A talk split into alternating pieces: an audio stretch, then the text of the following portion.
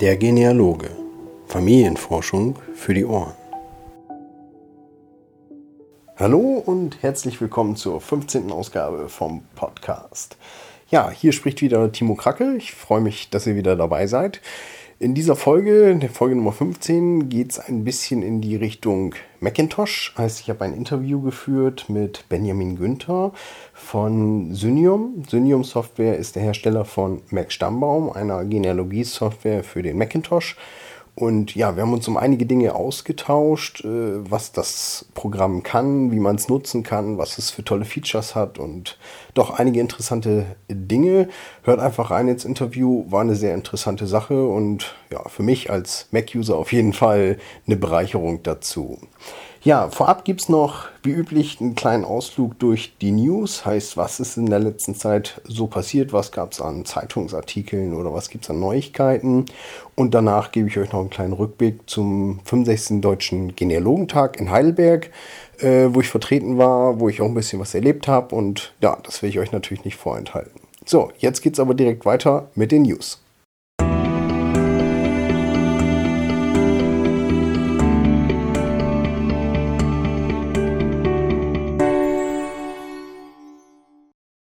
Sachen News ist auch im letzten Zeitraum wieder einiges los gewesen. Und ähm, ja, das meiste, was ich eigentlich zusammengetragen und gesammelt habe, habe ich wieder äh, in dem Blogpost zu dieser Folge auf äh, der Seite www.dergenealoge.de gepostet. Heißt, da findet ihr wie üblich eine kleine Übersicht, äh, was so los gewesen ist, was äh, ich denke vielleicht interessant ist. Das eine vielleicht nett zu lesen, das andere einfach nochmal um auf den neuesten Stand zu kommen. Ähm, ich denke, ein paar ganz wichtige oder größere Dinge sind äh, passiert in der letzten Zeit. Zum Beispiel gab es von Family Search äh, einige Neuigkeiten. Auch die habe ich natürlich verlinkt.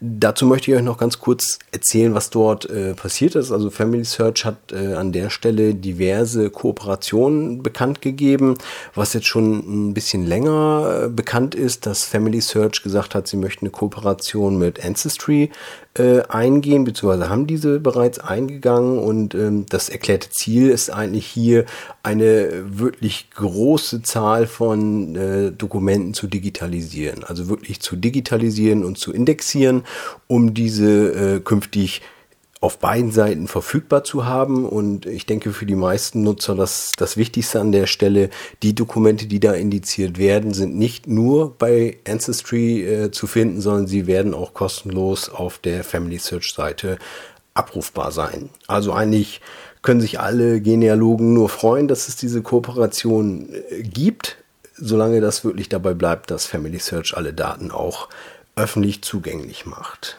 Ja, und die zweite große Geschichte, was Family Search angekündigt hat, beziehungsweise auch der entsprechende Pater, ist eine Kooperation mit MyHeritage. Und äh, an dieser Stelle soll es praktisch so sein, dass äh, man hat bei MyHeritage die Funktion, ähm, sogenannte Smart Matches und Record Matches zu bekommen. Also wenn man seinen Stammbaum dort auf der Seite eingepflegt hat oder seine Daten dort pflegt, dann bekommt man immer ähm, automatisch eine Information dazu, wenn neue Beiträge gefunden werden oder in der Datenbank neue Dokumente verfügbar sind. Und an dieser Stelle stellt Family Search praktisch MyHeritage ihren Datenbestand oder einen, einen Großteil des Datenbestandes zur Verfügung und alle User von MyHeritage bekommen dann automatisch in ihren Record Matches zusätzliche Treffer angezeigt. Denke ich, ist eine ganz interessante Geschichte. Kann man vielleicht sicherlich auch mal ausprobieren, weil Schaden tut's mit Sicherheit nicht. Im Umkehrschluss verspricht sich Family Search davon, Family Search hat ja begonnen mit ihren eigenen äh, Stammbäumen, ähm, dort Zugriff auf diese Technologie zu erhalten. Heißt eben diese Technologie, was ich gerade schon beschrieben habe, mit MyHeritage, dass die dort eingegebenen Daten abgeglichen werden zu Datenbanken, dort eben dieser, dieser direkte Zugriff stattfindet und der User automatisch darüber informiert wird, was dort äh, neu ist ja, das sind, denke ich, die, die wichtigsten Neuigkeiten. Eine weitere Kooperation hat äh, Family Search Eingang mit DC Thompson aus England. Ähm, ist mir persönlich jetzt nicht so bekannt, ist, denke ich, eher für den englischen Bereich interessant. Ist dort auch ein äh, Genealogieanbieter und ja, muss man mal abwarten. Ich glaube, für den deutschen Markt hat das für uns erstmal in erster Linie nicht so riesig große Auswirkungen. Ja, wo wir auch beim Thema Family Search sind, möchte ich gleich dabei bleiben. Heißt Family Search ähm, bloggt nun auch auf Deutsch. Heißt, es gab schon relativ lange einen, einen Blog, wo Family Search immer mal wieder Neuigkeiten gepostet hat, welche Sammlungen online gestellt wurden oder ähnliche Dinge. Wurde alles dort publiziert und parallel dazu gibt es jetzt auch einen entsprechenden Blog, aber in deutscher Sprache. Heißt, da sind, so wie ich es jetzt die letzte Zeit beobachten konnte, wurden eigentlich alle wichtigen Neuigkeiten, die im englischsprachigen Blog veröffentlicht wurden, werden dort relativ kurze Zeit später auch in deutscher Sprache veröffentlicht, so dass, dass es auf jeden Fall Sinn macht, da dem Blog einfach mal zu folgen. Ja, und wo wir gerade beim Thema Blog sind, äh, eine mehr oder weniger eine Kleinigkeit in eigener Sache. Ich habe äh, auf meiner privaten Homepage äh, führe ich so eine Zusammenstellung über deutschsprachige Genealogie-Blogs. Zum einen sind auch kommerzielle Anbieter dabei, aber auch ein sehr, sehr großer Teil private Blogs, also wirklich von Privatpersonen, die gerne zum, zur eigenen Forschung oder zu den eigenen Themen der Genealogie bloggen. Und diese Themen habe ich alle mal zusammengestellt. Also es gibt auf der einen Seite die Übersicht ähm, der, der Blogadressen, wie man sie halt direkt ansurfen kann. Und äh, auf der anderen Seite gibt es eine Übersicht, wo praktisch ähm, immer die letzten Artikel aus allen gesammelten Blogs zusammen äh, dargestellt werden. Also für den, der gerne mal in diese Richtung Blogs was liest oder vielleicht überlegt, selber unter die Blogger zu gehen, auf jeden Fall eine interessante Sache, da mal vorbeizuschauen und zu schauen, was die anderen so machen und was es auf dem Thema deutsche Genealogie-Blogs bisher so gibt. Ja, das waren für mich zumindest die, die wichtigsten Neuigkeiten. Wie gesagt, der Rest findet sich alles im Blogpost zu dieser Folge und da schaut einfach mal durch. Da sind mit Sicherheit noch der eine oder andere interessante Artikel dabei.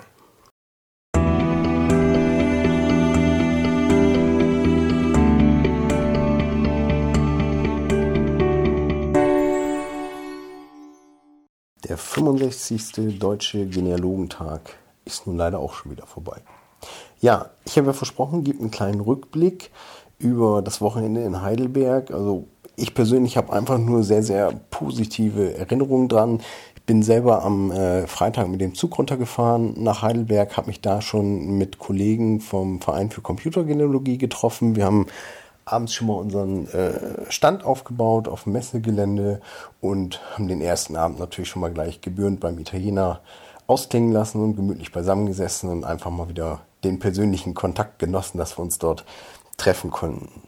Der Samstag startet dann eigentlich direkt durch, heißt, wir sind morgens früh gleich äh, am Stand gewesen und ich denke auf dem kompletten Ausstellungsgelände heißt, wir sind dort äh, in einer Schule gewesen ähm, mit sehr, sehr vielen anderen Ausstellern, also über Vereine, über Softwarehersteller, Family Search war da, MyHeritage war da, es war äh, Dr. Äh, Professor Dr. Udolf hatte einen eigenen Stand, weil er selber auch noch einen Vortrag gehalten hat und wirklich äh, alles, was es so oder die wichtigsten großen Vereine äh, im Thema Genealogie sind auch vertreten gewesen, haben ihren eigenen Stand gehabt, haben Leute beraten, es sind Archive da gewesen, also wirklich eine, eine rundum gelungene Ausstellungsfläche, dass eigentlich für jeden was Interessantes dabei sein konnte. Und ja, für mich persönlich war es einfach toll, viele alte und neue Bekannte dort zu treffen, sich mal wieder zu sehen und einfach über unser liebstes Hobby ein bisschen zu plauschen.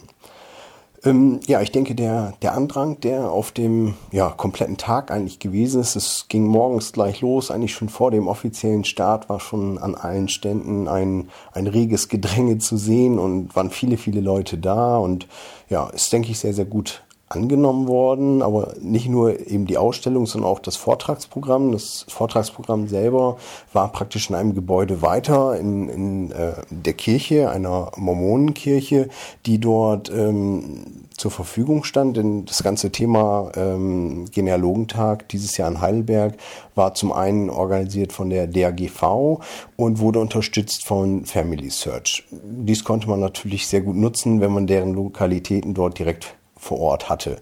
Heißt, äh, auch von Richtung Family Search gab es einige sehr interessante Vorträge. Heißt, wie kann man Family Search nutzen, was gibt es dort und so weiter. Also es ist ein wirklich sehr attraktives Vortragsprogramm. Konnte man, denke ich, auch daran sehen, dass eigentlich kontinuierlich alle Vortragsräume sehr, sehr gut gefüllt waren, war immer viel los und ja, also ich Ihr merkt schon, ich komme so ein bisschen in Schwärmen. Es war wirklich eine, eine super Forsch-Ausstellung. Echt gelungener Genealogentag. Mir hat es sehr, sehr viel Spaß gemacht und es war auch eine kleine Premiere, heißt, ich habe das erste Mal auf dem Genealogentag auch einen eigenen Vortrag gehalten zum Thema äh, clever suchen. Wer darüber ein bisschen mehr wissen will, ich habe auch äh, dazu noch einen kleinen Link in den äh, Beitrag hier im, auf dem Blog vom dergenealoge.de gepostet. Heißt, da könnt ihr noch mal ein bisschen lesen, was ich da so erzählt habe bei meinem Vortrag und doch eine wirklich rundum gelungene Vorstellung und ich kann eigentlich nur jedem empfehlen, der es irgendwie einrichten kann, das nächste Jahr nach Kassel zu kommen, dort einfach andere Genealogen zu treffen, überhaupt eine Ausstellung oder eine Veranstaltung in diese Richtung mal zu besuchen. ist wirklich eine ganz tolle Geschichte und ich persönlich freue mich einfach schon aufs nächste Jahr.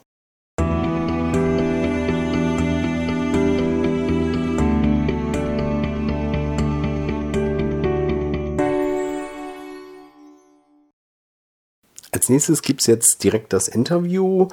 Wie ja schon angekündigt, es geht um das Thema Mac Stammbaum. Ich hatte das Glück, einfach mal mit Benjamin Günther von Synium zu sprechen und ja, wir haben uns einfach ein bisschen ausgetauscht, was, was die Software so kann und was sie so bietet. Aber jetzt will ich auch nicht mehr viel, viel vorher reden. Hört einfach rein und viel Spaß beim Interview.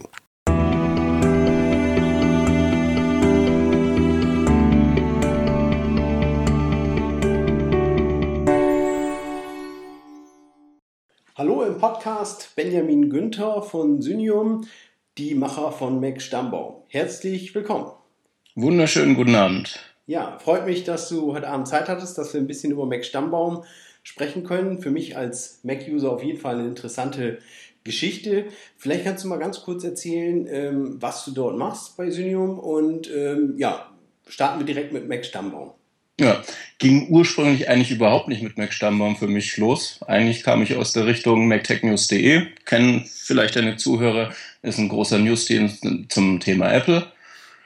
Und den habe ich mit einem sehr guten Freund und Geschäftspartner zusammen aufgezogen. Und als es dann darum ging, ob ich nach meinem Studium ins Lehramt gehe oder doch bei MTN bleibe, habe ich dann die Entscheidung getroffen, okay, ziehe ich nach Mainz. Und da war eben Mac Stammbaum.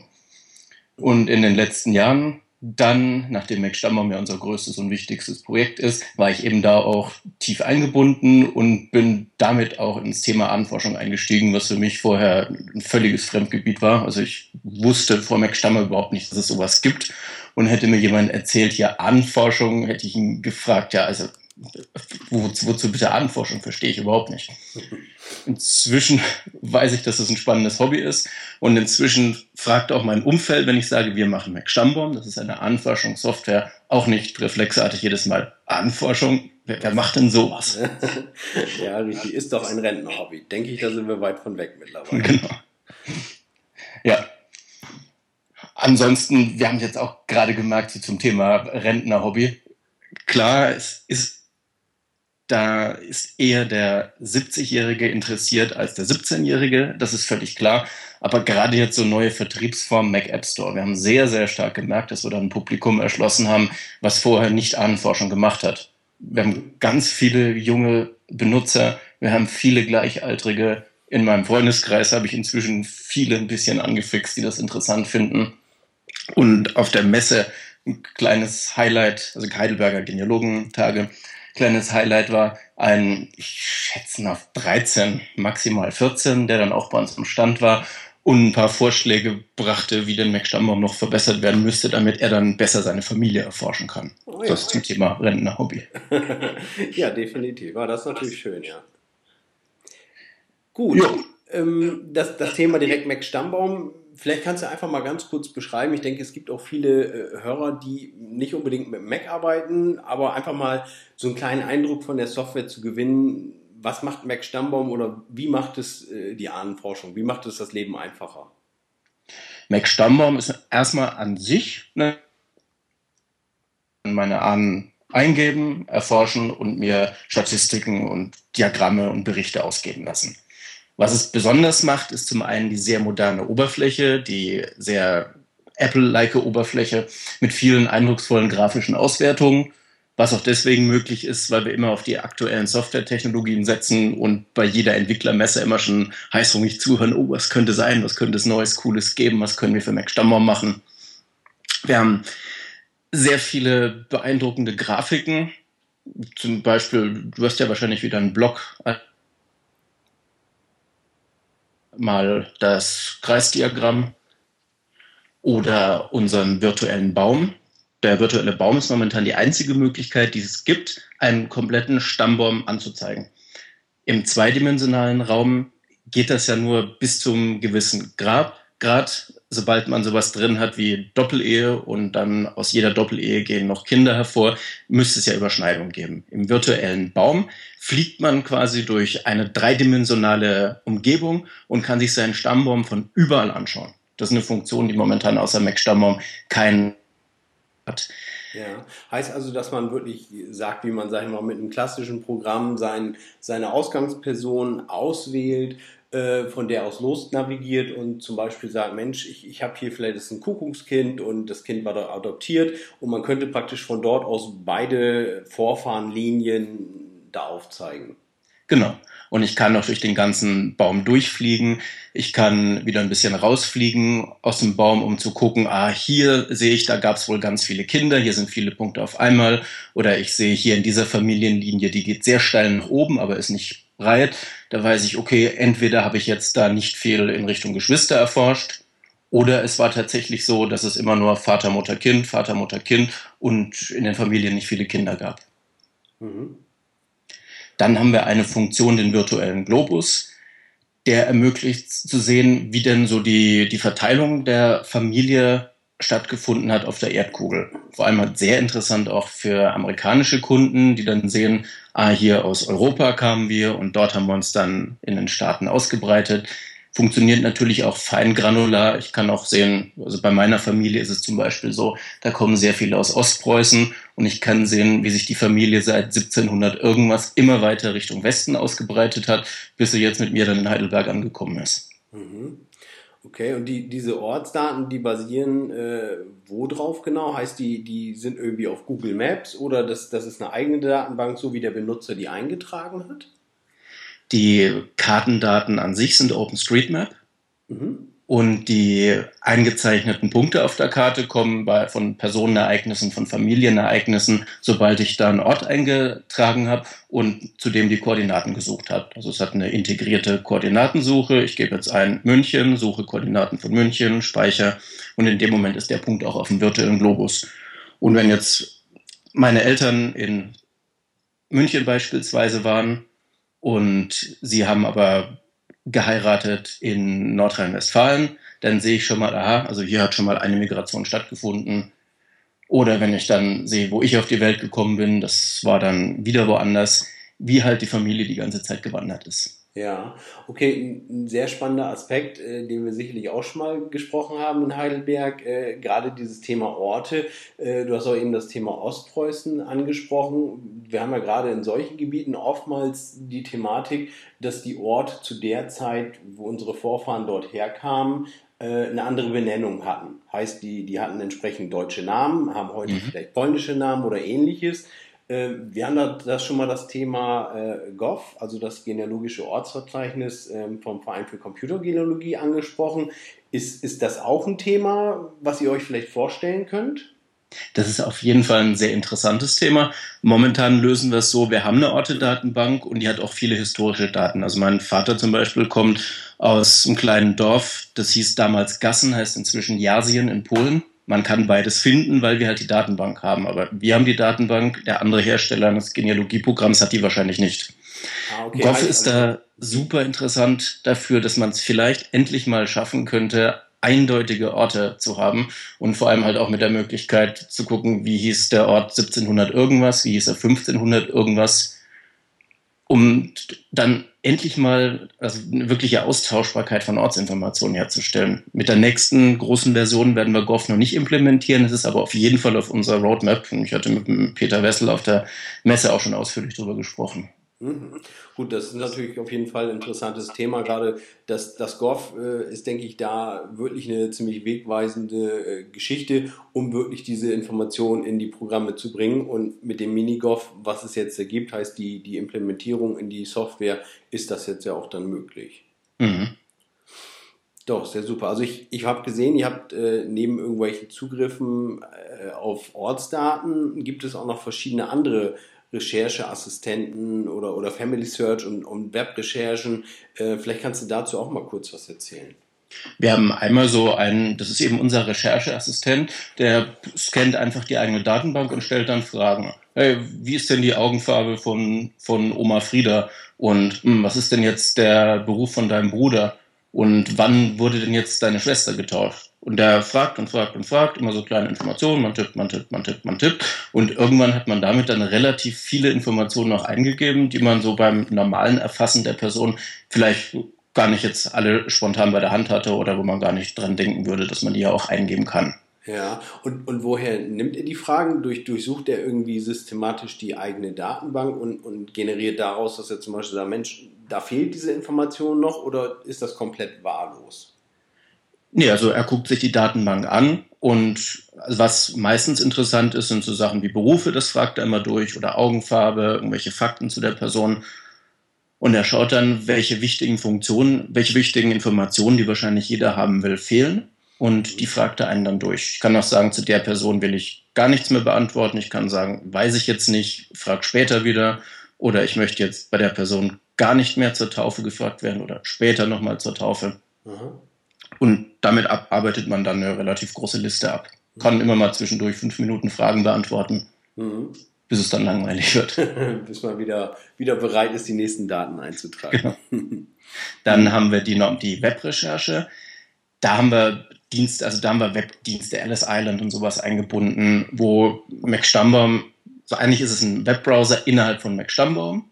Ich kann da direkt nach meinen Personen suchen und die Informationen davon eingeben. Das wirklich Spannendste ist aber natürlich Family Search. Das hatten wir schon mit Mac Stammbaum 6 implementiert, ist jetzt mit Mac Stammbaum 7 endlich für alle Nutzer verfügbar. Und das halte ich schon für eine ziemliche Revolution in der Ahnenforschung. Mhm. Wenn man mal einfach seinen Namen eingibt oder der eigene Name wird ja meistens nicht gefunden, wenn man nur nach toten Personen suchen kann. Aber wenn man irgendjemanden, der vor 100, 150 Jahren gestorben ist, eingibt, man hat so unfassbar schnell viele weitere Informationen dazu gefunden. Das, das ist, das ist einfach erstaunlich. Mhm die, ähm, die Suche auf Family Search, wie funktioniert das im Detail?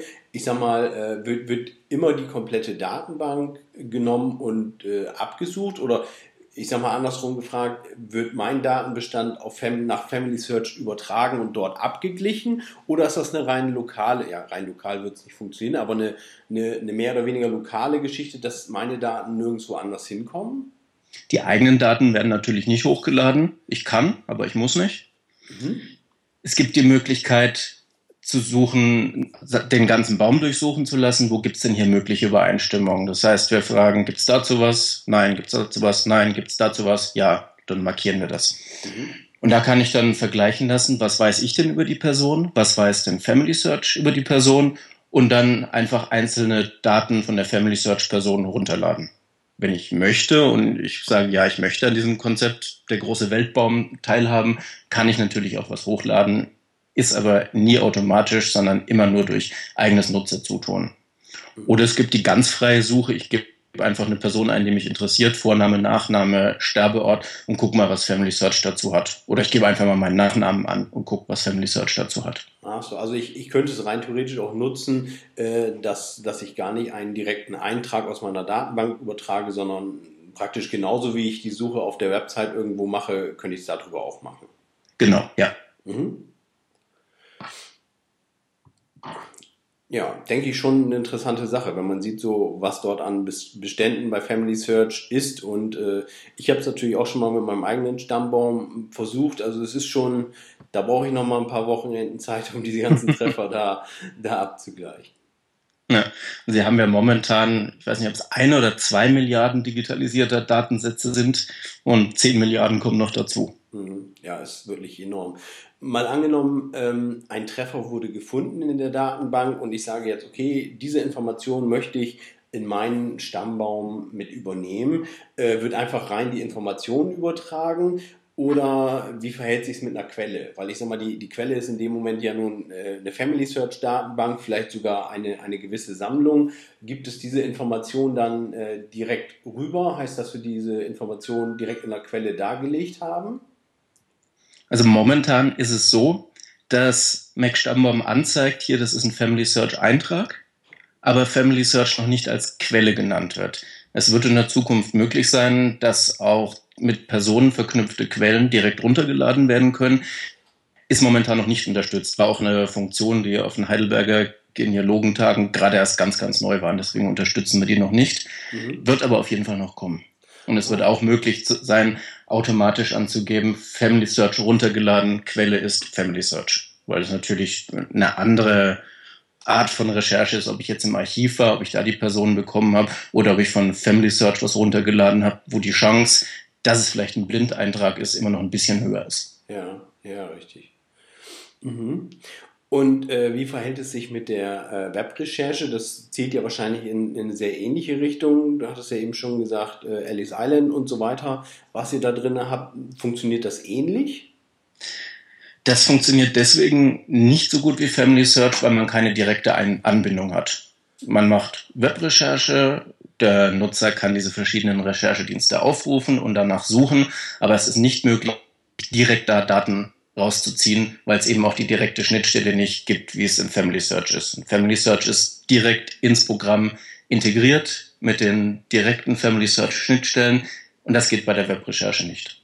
Ach so, also es, es ist im Endeffekt ein, ein Dienst, der es mir ermöglicht, aus meinem Datenstamm relativ bequem äh, die Suchparameter zu generieren, aber eben nicht die direkte Rückkopplung hat sozusagen. Genau, ja. Wir haben da inzwischen 10, 12 verschiedene Webdienste, die wir anbieten, auch zum Beispiel Ancestry, aber da handelt es sich eben wirklich nur um die Webseite und um die Websuche und eine, eine Schnittstelle für Drittanbieterprogramme gibt es nicht, die wird nicht offengelegt. Ah so, okay.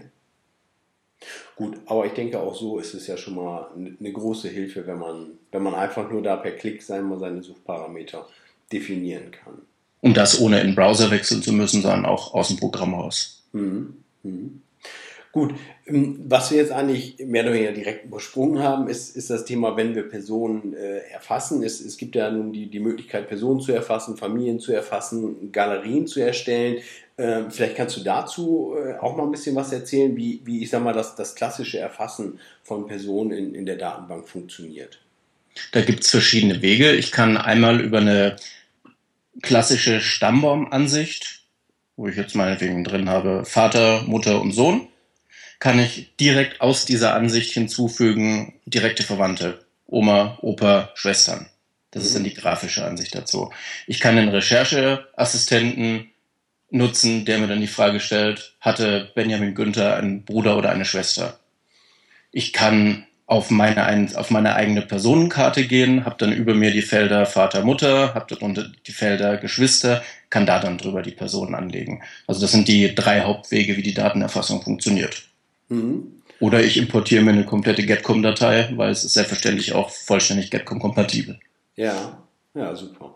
Ähm, das Thema Getcom, ähm, vielleicht ganz kurz als Hinweis, ich habe von, von einigen Nutzern äh, durchaus ein paar Fragen mitbekommen für das Interview, die, die man sich gewünscht hat, was ich mal, mal stellen soll. Das zum Beispiel von mhm. dem äh, Peter, ich hoffe, ich sage seinen Nachnamen korrekt, Peter Jatzlauk und äh, von dem Hans-Christian Scherzer. Also da bringe ich jetzt noch ein paar Fragen unter und gerade wo du das Thema Getcom angesprochen hast, ähm, ich sag mal, Getcom ist ja nicht immer gleich Getcom. Heißt, jeder, der so sich so ein bisschen mit der Ahnenforschung beschäftigt hat, äh, kriegt das wahrscheinlich immer mal wieder mit. Man hat seine Daten erstellt, gibt sie jemanden weiter, der sagt, Mensch, in dem Feld stand gar nichts drin.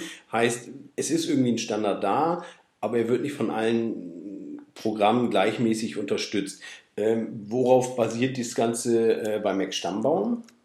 Wir geben uns größte Mühe und schaffen es auch ziemlich gut, dass wir keine Getcom Extrabürste machen. Das heißt, wenn wir Funktionen einführen wollen, prüfen wir, ist das Getcom kompatibel? Ja, nein. Und wenn das nicht auf offiziellen Wege Getcom kompatibel ist, dann lassen wir es. Mhm. Weil wir sind davon überzeugt, dass der Nutzer seine Daten gern weitergeben möchte und er auch möchte, dass das Familienmitglied mit einem anderen Programm das dann öffnen kann. Und erlaube ich da eigene Extrawürste, ist Datenverlust einfach vorprogrammiert. Klar, man hätte natürlich die Möglichkeit, alle Personenereignisse und alle Familienereignisse und auch das Familienereignis ist im Park spazieren gegangen zu erlauben. Nur egal welches Genealogieprogramm ich nutze, beim Export ist dann das ist im Park spazieren gegangen verloren gegangen. Mhm. Deswegen schauen wir, der GetCom-Standard ist in der jetzigen Form klar, er schränkt natürlich ein. Und der in Anführungszeichen aktuelle Standard ist jetzt 15 Jahre alt und an viele wurde es nicht gedacht. Aber so im Hinblick auf, dass man eben zusammenarbeiten möchte, ist es unsere Überzeugung, es so zu machen, dass man sich komplett an den aktuellen Getcom-Standard hält. Mhm. Ähm, was, was denke ich da vielleicht auch, was, was auch eine Frage war, ist, äh, es gibt da eine Getcom-Mailing-Liste, wo sich, sag mal, diverse Softwarehersteller, größtenteils deutschsprachige Softwarehersteller, eigentlich zusammengesetzt haben und gesagt haben, okay, wie ist denn der Standard und was können wir machen, damit unsere Software miteinander besser funktioniert.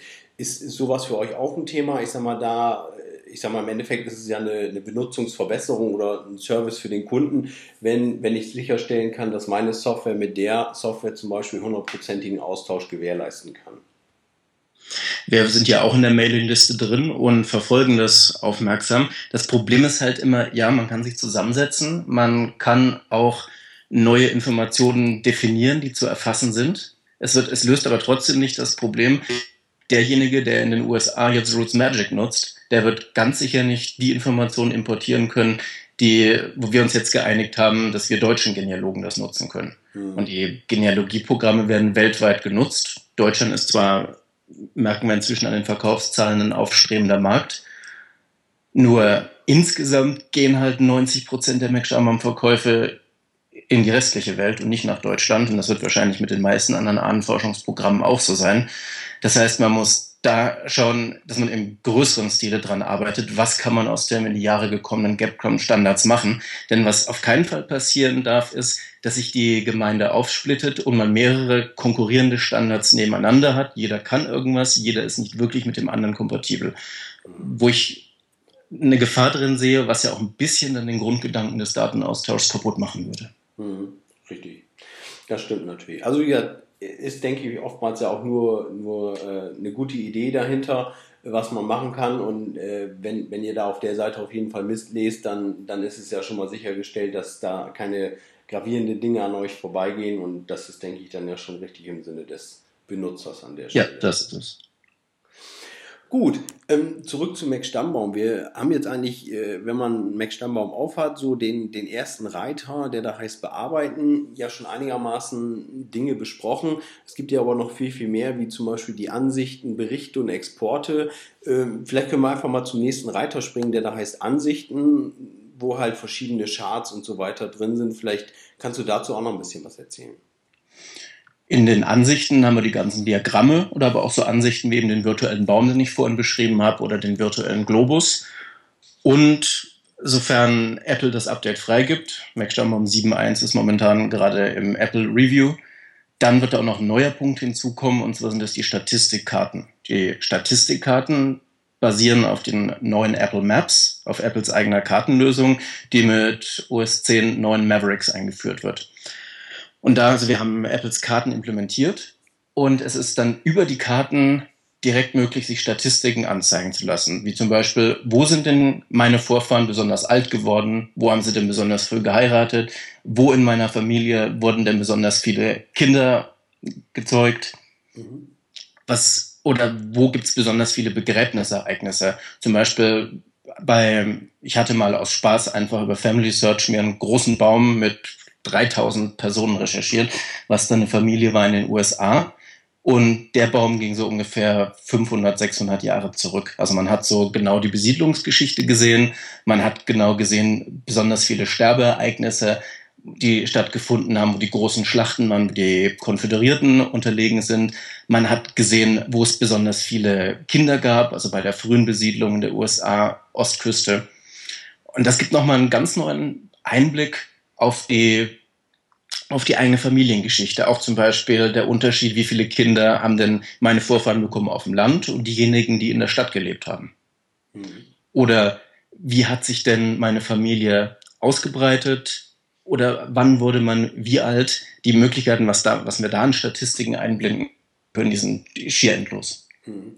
Ja, vor allem, was, was mir halt immer gut gefällt, was, was bei Mac wirklich schön ist, ähm, es ist nicht eine trockene Statistik, sondern sie hat halt schon ein, ich sag mal, ein gewisses Leben. Dadurch, dass, äh, was du gerade schon gesagt hast, das Thema Google Maps dahinter, äh, eine gewisse Eigendynamik da drin. Es, es ist nicht einfach nur eine, eine stumpfe Liste, sage ich mal, wie es in vielen Programmen erzeugt wird, wo, sag ich mal, aufgelistet wird, der älteste Vorfahr war so und so viel, in dem Alter gab so und so viel, sondern es hat wirklich sehr viel mit, mit Dynamik, mit Ansicht und doch schon, schon ein Stückchen Spaß an der Sache da dran. Und wir stecken sehr, sehr viel Energie immer rein, dass die ganze Sache auch schön aussieht, dass sie flüssig animiert ist, dass sie, dass man einfach Freude an der Sache hat. Könnte ich jetzt ganz, ganz lang beschreiben, aber da ist es dann einfacher, wenn man sich einfach mal die, ein paar Screenshots davon anschaut oder mal die Demo-Version vom Programm startet. Ja, Denke ich auch. Also äh, ein nettes Beispiel ist wahrscheinlich auch äh, der, die Fächeransicht. Das ist genau. definitiv meine, meine Lieblingsansicht.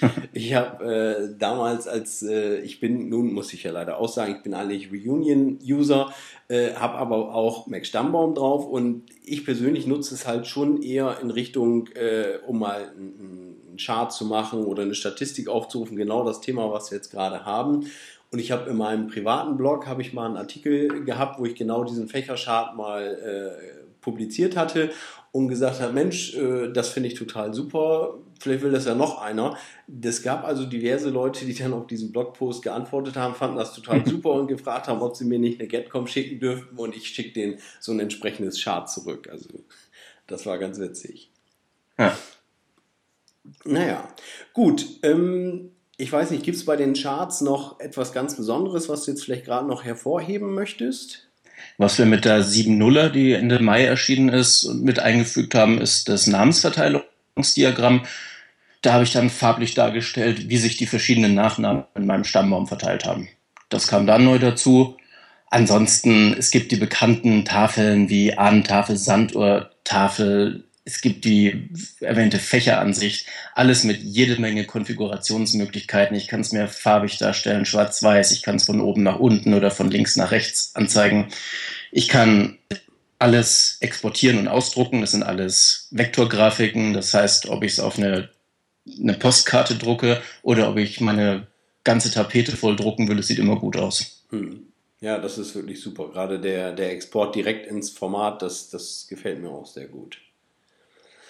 Gut, ähm, das Thema Berichte. Heißt, wenn wir nochmal den nächsten Reiter wechseln, heißt, da gibt es ja auch das Typische, was es überall gibt, Personenberichte, Familienberichte. Ähm, habt ihr da auch, ich sag mal, Spezialitäten dabei? Zum einen mal, man hat ja in der Mitte die Berichte und rechts dann die Liste mit den Namen. Mhm. Und wer einfach mal die Scroll-Runter-Taste auf der Tastatur gedrückt hält, sieht dann, dass jeder Bericht zu jeder Person innerhalb von 0,01 Sekunden generiert ist, was übrigens auch auf die Diagramme zutrifft. Also alles in Echtzeit, alles super schnell, alles ohne Wartezeiten, was schon eine Besonderheit auch von Mac Stammbaum ist. Mhm. Alles arbeiten, ausdrucken, exportieren. Wer möchte, kann es auch direkt auf Facebook posten oder einfach für die E-Mail exportieren, ausdrucken, auch da sind die Möglichkeiten unendlich. Alles konfigurierbar, alles anpassbar, wie man es möchte. Es gibt für jede Ansicht doch einen Editor, in dem ich alles zurechtschieben möchte, kann. Ich kann drehen, ich kann die Linienstärke verändern. Also es sollte, denke ich, jeder wirklich glücklich werden, damit auf welche Art und Weise es momentan anzupassen ist. Und wir haben uns fürs übernächste Update haben wir uns vorgenommen, dass wir uns die Diagramme und die Berichte nochmal genau anschauen weil obwohl es momentan schon so viele Funktionen dafür gibt, hat es immer noch ein paar Punkte und Schwächen, wo natürlich viele Nutzer sich noch mehr wünschen. Zum Beispiel die Sache Verteilung auf mehrere Seiten. Ah, ja. Wir wollen zuerst uns die Diagramme angucken, da deutlich nochmal den Druckexport aufbauen und mit dem wahrscheinlich überübernächsten Update ist dann eine Generalüberholung der Berichte geplant, wobei dann auch viel Kundenfeedback nochmal einbauen werden. Mhm. Okay, gut, ein, ein ich sag mal, in Anführungsstrichen Kundenfeedback war, was ich noch als Frage habe, zum Beispiel das Thema äh, Textbausteine für, für Berichte. Wäre wär das auch so ein Thema, was ihr dort einbauen wollt? Wie ist das gemeint mit Textbausteinen? Also wir haben ja momentan den Erzählbericht, der die Geschichte zu einer Person als Text schreibt und automatisch erzeugt. Mhm, genau, also ich, ich habe es im Endeffekt äh, die Frage auch so aufgefasst, ich sage mal, dass man wirklich eigene Begrifflichkeiten definieren kann, wie zum Beispiel, äh, er ist das x-te Kind von so und so, dass man den, den Satzbau vielleicht eine persönliche Note geben kann. Das kann ich jetzt deswegen nicht versprechen, weil die ganze Funktionalität muss ja in momentan 16 Sprachen funktionieren. Und die Lösung, die wir anlegen, muss natürlich international hinhauen. Da reicht es dann nicht, wenn es nur im Deutschen klappt. Ja. Und momentan das etwas eingeschränkte Vokabular und die etwas eingeschränkten Formulierungen waren schon eine Heidenarbeit, dass das in allen Sprachen hinhaut, von Chinesisch über Russisch bis hin zum Deutschen. Mhm. Es ist auf jeden Fall geplant, den Erzählbericht nochmal deutlich aufzubohren und viel mehr Formulierung zu verpassen. Ob es möglich wird, den komplett selber formulieren zu lassen, mit selber gewählten Informationen, kann ich leider noch nicht versprechen. Mhm. Weil es wahrscheinlich eben genau auch diese Probleme geben wird, dass, dass das einfach nicht, nicht passen wird an der Stelle, wenn man zu viel Selbstgewähltes hat. Ne? Ja. Mhm. Gut, du hattest eben schon das Thema angesprochen, äh, mach doch mal die Hoch- und Runter-Taste. Wie sieht das allgemein aus mit, mit Tastenkürzeln? Ich, ich selber kenne es halt aus, aus Reunion. Dort geht eigentlich jeder Befehl, den es irgendwie auch per Mausklick zu erreichen ist, geht es über eine Tastenkombination zu erreichen. Äh, habt ihr da auch ein Portfolio oder ist das auch was, was, was vielleicht für die Zukunft geplant ist? Momentan ist es eher so, dass Mac Stammbaum stärker auf Mausbedienung und auf Touchbedienung optimiert ist, als wirklich über Tastaturbedienung. Wir haben mit der 7.1er ein paar weitere Tastaturbedienungen rein, zum Beispiel, dass die Tab-Taste jetzt endlich konsequent funktioniert. Die komplette Tastatursteuerung gibt es aber mit 7.1 immer noch nicht. Kann ich auch nicht versprechen, ob das mit einem der nächsten Updates gemacht wird. Da muss man halt sehen, der Großteil der Benutzer ist überfordert damit, wenn er komplett über Tasten funktioniert, wenn er komplett über Tasten bedienen soll. Und da muss man dann erstmal schauen, dass die Bedienung auf dem Trackpad und mit der Maus optimal gelöst wird. Das ist dann im Zweifelsfall wichtiger als komplette Tastensteuerung. Mhm. Was aber nicht heißt, dass wir das Thema nicht angehen. Also es ist uns bewusst, dass es in dem Punkt deutliches Verbesserungspotenzial gibt. Mhm. Mhm. Denke ich schon. Also ich kenne viele, die, die benutzen halt beides gerne. Es gibt Momente, da nimmt man lieber das Trackpad, macht irgendwas und beim nächsten Mal möchte man einfach zusätzlich einfach die, die Command-4-Taste drücken und dann soll irgendwas passieren. Aber wir ja. lassen uns überraschen. Ich persönlich nutze auch lieber Tastatursteuerung. Mhm. Also wir haben das Thema auf keinen Fall vergessen und ich denke mal mit dem das nächste Update ist 7.1, das ist jetzt fertig, deswegen da kann ich nichts mehr für versprechen natürlich. Auch mit dem übernächsten größeren Update kann das schon durchaus sein. Mhm. Mhm.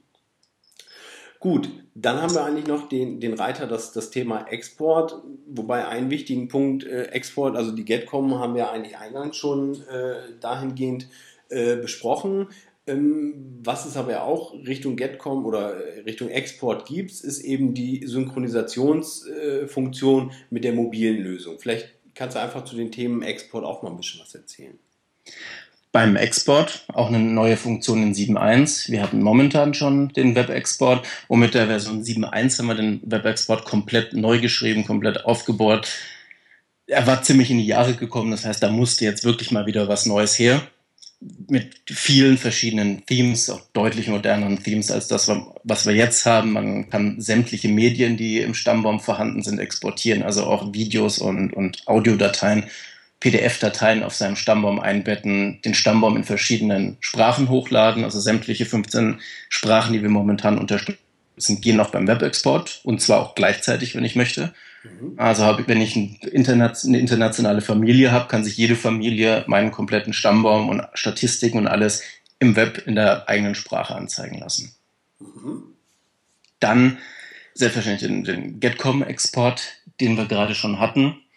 Zum Thema Anbindung mit der Mobilversion haben wir uns dazu entschieden, dass wir den alten WLAN-Sync ersatzlos abschaffen und stattdessen komplett draufsetzen Sync über iCloud iCloud Sync war einer der Nummer 1 Wünsche, als die Version 6 noch aktuell war.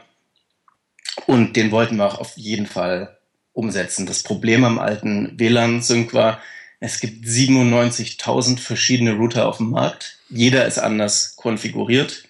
Das Thema mein Sync funktioniert nicht, war in unserem Support-Postkasten definitiv das Thema Nummer eins. Also das hat fast ein Drittel des Supports ausgemacht. Mhm. Und ich kann mich an keinen Fall erinnern, wo Mac Stammbaum Schuld dran hatte, dass die Synchronisation nicht funktionierte. Also das war dann fast immer in irgendeiner Form ein Router, der entweder nicht richtig konfiguriert war, der die Verbindung nicht durchgelassen hat oder irgendwas. Also kurzum, es ist, ein, es ist fast unmöglich, ein WLAN-Sync im lokalen Netzwerk problemlos für alle Nutzer hinzubekommen. Bei den meisten funktioniert's, aber es wird auf jeden Fall bei Minimum 20 Prozent der Nutzer nicht funktionieren. Mhm. Okay, und dann, dann hat man praktisch auf, aufgrund dessen, um das äh, Support-Pensum dort auf das Notwendigste wieder zu reduzieren, sich entschieden, diese Funktion wieder zu cutten. Ja, es ist also einfach ärgerlich für den Nutzer. Es ist für ihn nicht, nicht durchschaubar, warum das jetzt nicht funktioniert. Es ist was, womit er sich ärgern muss, womit er viel Konfigurationsaufwand hat. Und iCloud ist da erheblich ist da erheblich einfacher einzurichten. Das ist eine Checkbox, die ich anwähle. Dann ist der Baum in die iCloud geladen. Er ist natürlich selbstverständlich weiterhin auch noch lokal vorhanden. Also man arbeitet nicht online, man arbeitet lokal. Über die iCloud findet nur die Synchronisation statt. Es ist einfacher, ich brauche keinen technischen Sachverstand und es funktioniert sehr zuverlässig. Mhm. Wie verhält es sich, äh, mal, mal überspitzt gesagt, ähm, äh, ich habe ein, eine Mac Stammbaum-Version zu Hause am Rechner, ich habe ähm, das Ganze synchronisiert, ich bleibe zu Hause, arbeite zu Hause an unserer Version, meine Frau fährt mit dem iPad los und trägt dort Informationen ein. Und ich habe zu Hause auch was eingetragen. Werden diese Informationen miteinander verschmolzen oder äh, ja, was, was resultiert daraus? Ganz kurz mal einen kleinen technischen Hintergrund. Es gibt zwei verschiedene Möglichkeiten, was in der iCloud abzulegen. Das eine ist tatsächlich eine Datenbank in der iCloud. Damit wäre es dann auch möglich, so Daten zusammenzuführen. Und das andere ist, man synchronisiert einfach Dokumente in der iCloud. Das Problem ist, bei Datenbank in der iCloud, was an sich eigentlich die viel bessere Lösung ist, das hat Apple bis heute nicht auf die Reihe bekommen, dass das richtig und zuverlässig funktioniert. Da gibt es weiterhin massiv Probleme mit Datenverlust und die Entwickler, die darauf gesetzt haben, sind auch da entsprechend ärgerlich. Inzwischen hat Apple soweit geschafft, nur als wir mit Mac Stammbaum 7 angefangen hatten, war das noch keine Option. Wir nutzen die Dokumente in der iCloud. Da ist es nicht möglich, zwei Dokumente zusammenzuführen. Für den Fall, es ist an zwei Orten bearbeitet worden, bekommt man dann den Auswahl, Auswahlbildschirm. Hier möchte man A oder B übernehmen. Ah ja, okay. Mhm. Gut. Ähm, das Thema Website-Export hast du eben auch schon angesprochen, dass es dort ein großes Update gibt. Ähm, es gibt da im Mac Stammbaum ja auch die Version Website auf macfamilytree.com zu veröffentlichen. Mhm. Ähm, man ist aber sicherlich nicht gebunden an, an euren Service, sondern man kann es ja auch auf eine eigene Domain stellen. Ne? Ja, man kann es entweder direkt über macfamilytree.com oder auch implementiert direkt der FTP-Upload auf einen eigenen Webserver. Mhm.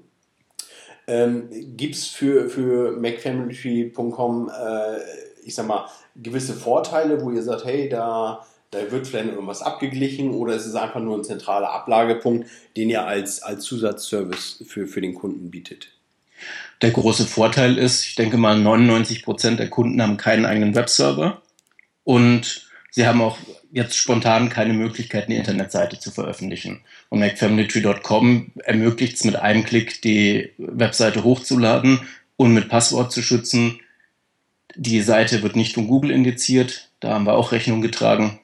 Und es ist einfach eine super einfache und bequeme Möglichkeit, die Daten auszutauschen. Klar, wer einen eigenen Webserver hat oder wer seinen Stammbaum vielleicht sogar auf einer eigenen fertigen Seite implementieren möchte, für den ist MacFamilyTree.com nichts nur möchte ich einfach schnell den Stammbaum exportieren und den Link weitergeben. Hier schaut man meinen Stammbaum. Dafür ist der Service dann perfekt. Hm. Nee, richtig. Da, da denke ich, gibt es auch genug Anwender, die darauf gerne zurückgreifen wollen. Ja, wir merken es ja immer, wie schnell die Festplatten voll werden. Ja, gut. Also eine sehr interessante Geschichte. Ich merke immer mehr, umso mehr ich mich damit beschäftige. Ich sagte es ja schon, eigentlich Reunion mein Zuhause, aber eigentlich jedes Mal, wenn ich mir Mac Stammbaum anschaue, entdecke ich wieder irgendwie eine neue Funktion, wo ich sage, Mensch, äh, toll gelöst und ja, kann man eigentlich nur empfehlen. Ähm, wenn sich jetzt jemand für Mac Stammbaum interessiert, ähm, kannst du vielleicht mal ganz kurz was zu den Kosten sagen? Was ist damit verbunden? Gibt es Demo-Versionen? Wie läuft das Ganze ab?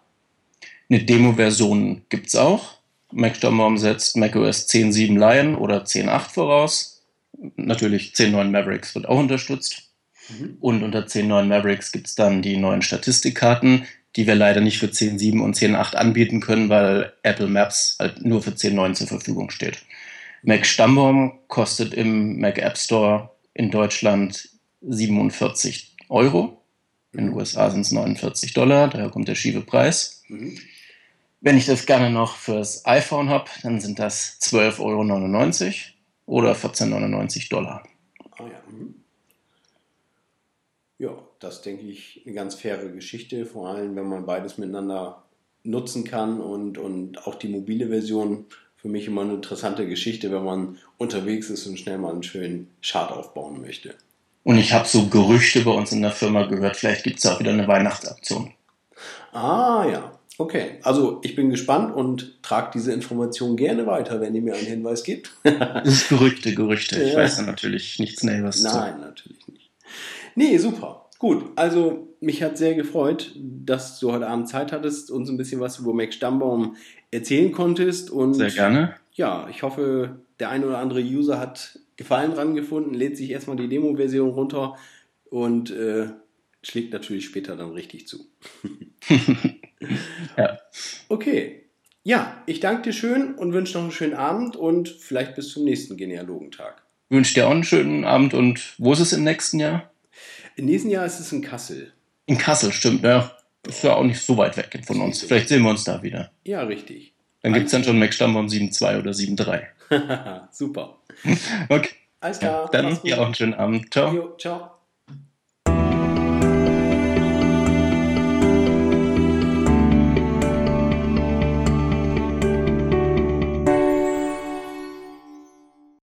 Natürlich möchte ich auch diesmal dran erinnern. Äh, ich freue mich immer über Anregungen, Kritik, einfach ein Feedback von euch.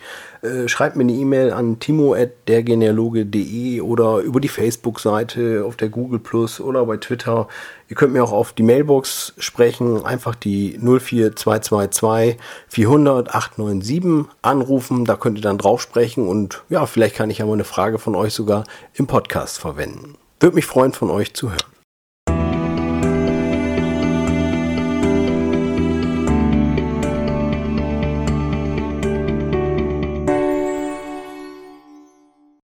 Das war es nun leider schon wieder für heute. Ich hoffe, ihr hattet Spaß beim Interview und ich denke, ein ganz, ganz wichtiger Fakt, den ich jetzt direkt mal nachtragen kann. Äh, heute Nachmittag, irgendwann gegen 17 Uhr, ist es dann soweit gewesen, nachdem gestern Abend tatsächlich macOS Mavericks veröffentlicht wurde, hat Synium die Update-Version von Mac Stammbaum 7.1, also das, was jetzt wirklich brandaktuell im Podcast besprochen haben, freigegeben und steht jetzt eigentlich direkt zum Download bereit, so dass ihr euch ein eigenes Bild davon verschaffen könnt, worüber wir gesprochen haben. Ja, ich hoffe, ihr hattet wieder genauso viel Spaß wie ich dabei und seid spätestens bei der nächsten Folge wieder dabei. Macht's gut, bis dahin, ciao.